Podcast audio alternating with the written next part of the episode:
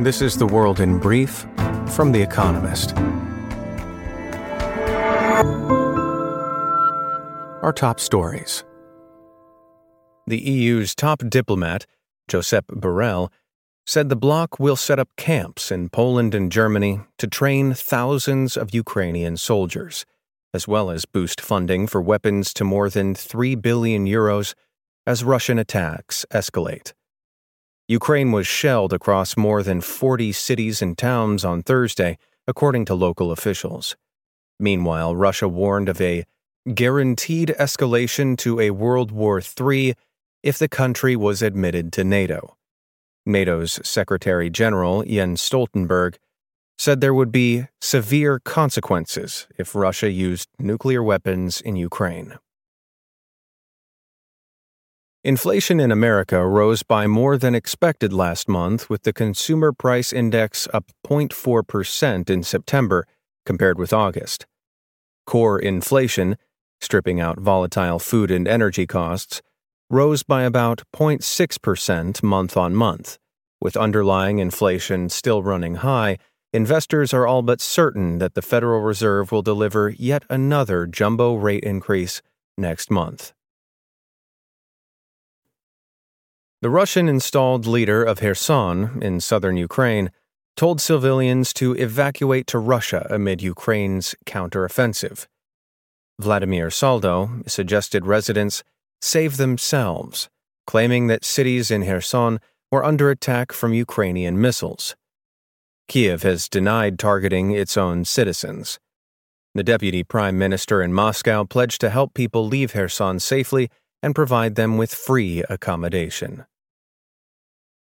Netflix said its forthcoming ad supported offering would cost $6.99 a month in America. The new tier will be available in 12 countries starting next month. Four to five minutes of ads will accompany each hour of programming. The streaming firm, which lost subscribers in the first half of the year, wants to attract customers on lower budgets. A jury in Florida sentenced the gunman in the Parkland shooting in 2018 to life in prison without the chance of parole. Nikolas Cruz, aged 24, pled guilty last October to premeditated murder of 14 students and three teachers at Marjory Stoneman Douglas High School in what was the deadliest school shooting in America to go to trial. Researchers from Oxford University have discovered that COVID vaccines are more effective in people with a genetic variant called HLA DQB1*06. They were 37% less likely to become infected than those without the gene during a 500 day follow up period. About 30 to 40% of Europeans carry the gene. Knowledge of its role in the immune response can lead to better vaccines. Spain's Prime Minister, Pedro Sanchez, announced 3 billion euros, $2.9 billion, in subsidies to cushion rising energy bills for households. The plan, which includes a discount on power bills for low earners, and sets the gas price rates in buildings with central heating until the end of 2023, is expected to help 40% of families. And fact of the day 1,982 tons, an estimate for the record quantity of cocaine produced in 2020.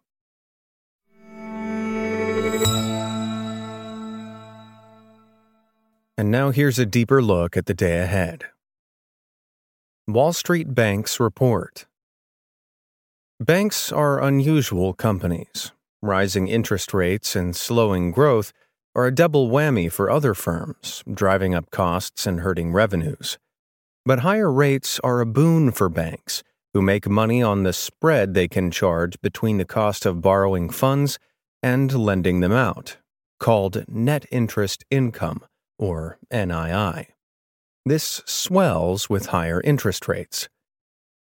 The question is whether high NII offsets sluggishness elsewhere in the business and rising costs.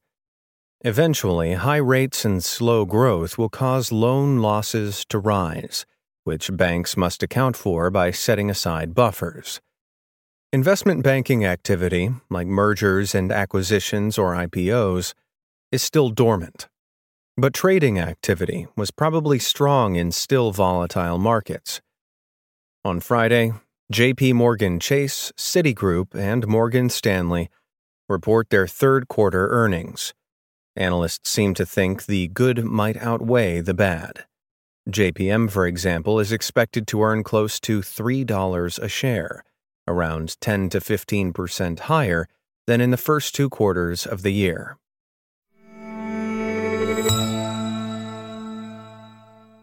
Georgia's Senate candidates debate. A highly anticipated debate between the two candidates for a Senate seat in Georgia will take place on Friday. Raphael Warnock, the Democratic incumbent and a reverend, has long been keen to contrast his oratorical skills with Herschel Walker, a Republican former American footballer who is a singularly untalented communicator. Mr. Walker, who tried for months to shirk the debate, is mired in several scandals. The latest, in which he reportedly paid for an ex girlfriend's abortion despite his avowedly pro life stance, has rocked the campaign. The race for governor of Georgia, though, looks good for the Republicans, with Brian Kemp leading Stacey Abrams in the polls. That the Senate race favors Mr. Warnock is a reflection of his abilities as a politician but also of his exceptionally weak opponent. Overall control of the Senate after the November 8th midterms may be decided by the good people of Georgia, and thus the poor nomination decisions of its state Republican Party. Haiti's criminal chaos. The UN is considering whether to send troops to Haiti following a request last week by the government. Ariel Henry, the Prime Minister, has asked for a specialized armed force to help crack down on criminal gangs. America has sent a Coast Guard vessel to patrol Haitian waters and promised more aid, but it has stopped short of committing manpower. Never stable since the assassination of Jovenel Moise, the president, in July 2021, Haiti has descended into chaos. The gangs blockade fuel distribution and murder people with impunity. The new school term has been postponed. Hospitals lack supplies. Cholera has broken out. Yet Mr. Henry's request is controversial. The Prime Minister installed as acting president after Mr. Moise's death has little legitimacy, and Haitians have taken to the streets calling for his resignation and Haitians were bruised by the experience of 2004 to 2017 when soldiers participating in a UN peacekeeping mission introduced cholera and sexually abused Haitian girls. For all that, Haiti's situation is so dire that such a record may have to be overlooked. Burkina Faso's putschists make a plan. On September 30th, Burkina Faso suffered its second coup this year. Captain Ibrahim Traore declared he was forced to take action because the strongmen who overthrew the elected government in January were failing to stop the region's jihadists, loosely affiliated to Al Qaeda and Islamic State, from wreaking havoc. The earlier putschists had made the same claim of the regime they usurped. As their coup mongering predecessors did, the soldiers have convened a conference with political parties and some NGOs, which begins on Friday. In theory, its participants will draw up a transitional charter and select a transitional president. In practice, the men with guns will decide who is in charge. Perhaps Captain Traore himself will simply carry on. The last putschists promised to hand back power to civilians by July 2024. Captain Traore has suggested he will stick to that deadline. In any case, with the army divided and jihadists poised to take advantage, events could overtake even the best laid plans.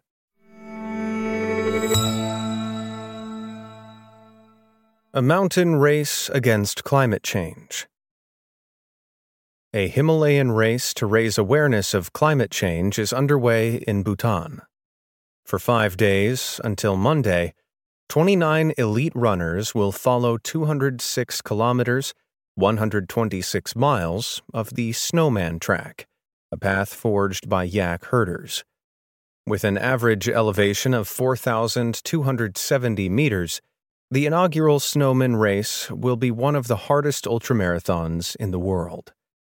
Conditions in Bhutan are also challenging. On the plus side, it is the world's only carbon negative country. Its forests absorb three times as much carbon dioxide as the mountain kingdom emits. But rising temperatures are causing havoc. Himalayan glaciers are melting fast. Two thirds may be gone by 2100. That could have devastating consequences of the sort suffered by Pakistan when melting glaciers recently contributed to terrible floods. Bhutan's Dragon King, Jigme Khesar Namgyel Wangchuk, is a keen conservationist.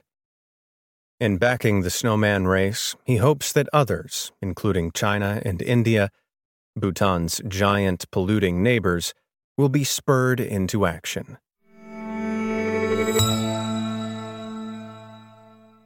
Daily Quiz Our baristas will serve you a new question each day this week. On Friday, your challenge is to give us all five answers and, as important, tell us the connecting theme. Email your responses and include mention of your home city and country by 1700 BST on Friday to quizespresso at economist.com. We'll pick randomly from those with the right answers and crown one winner per continent on Saturday. Friday. Which actress, star of the Jurassic World franchise, is the daughter of a famous film director. Thursday. In the Rastafarian religion, which site is a place of peace and freedom as opposed to Babylon, its evil alternative?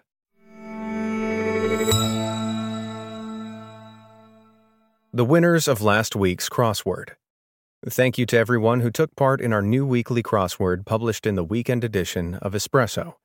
The winners, chosen at random from each continent, were Asia, Sawar Sud, Shimla, India, North America, Ivan Grabowski, Westwood, United States, Central and South America, Sebastian Agudelo Restrepo, Santo Domingo, Dominican Republic, Europe, Rasmus Yoland, Stockholm, Sweden, Africa, Christine Ryder, Tunis, Tunisia.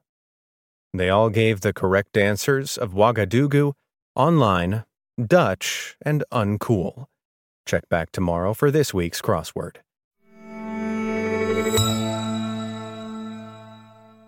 Finally, here's the quote of the day from Dwight D. Eisenhower, who was born on this day in 1890. A people that values its privileges above its principles soon loses both. That's the world in brief from The Economist available three times every day of the week. You can also hear interviews and analysis from our journalists, including our current affairs podcast, The Intelligence, on your podcast app. And subscribers to The Economist have access to each week's full edition in audio. Just download the Economist app to start listening.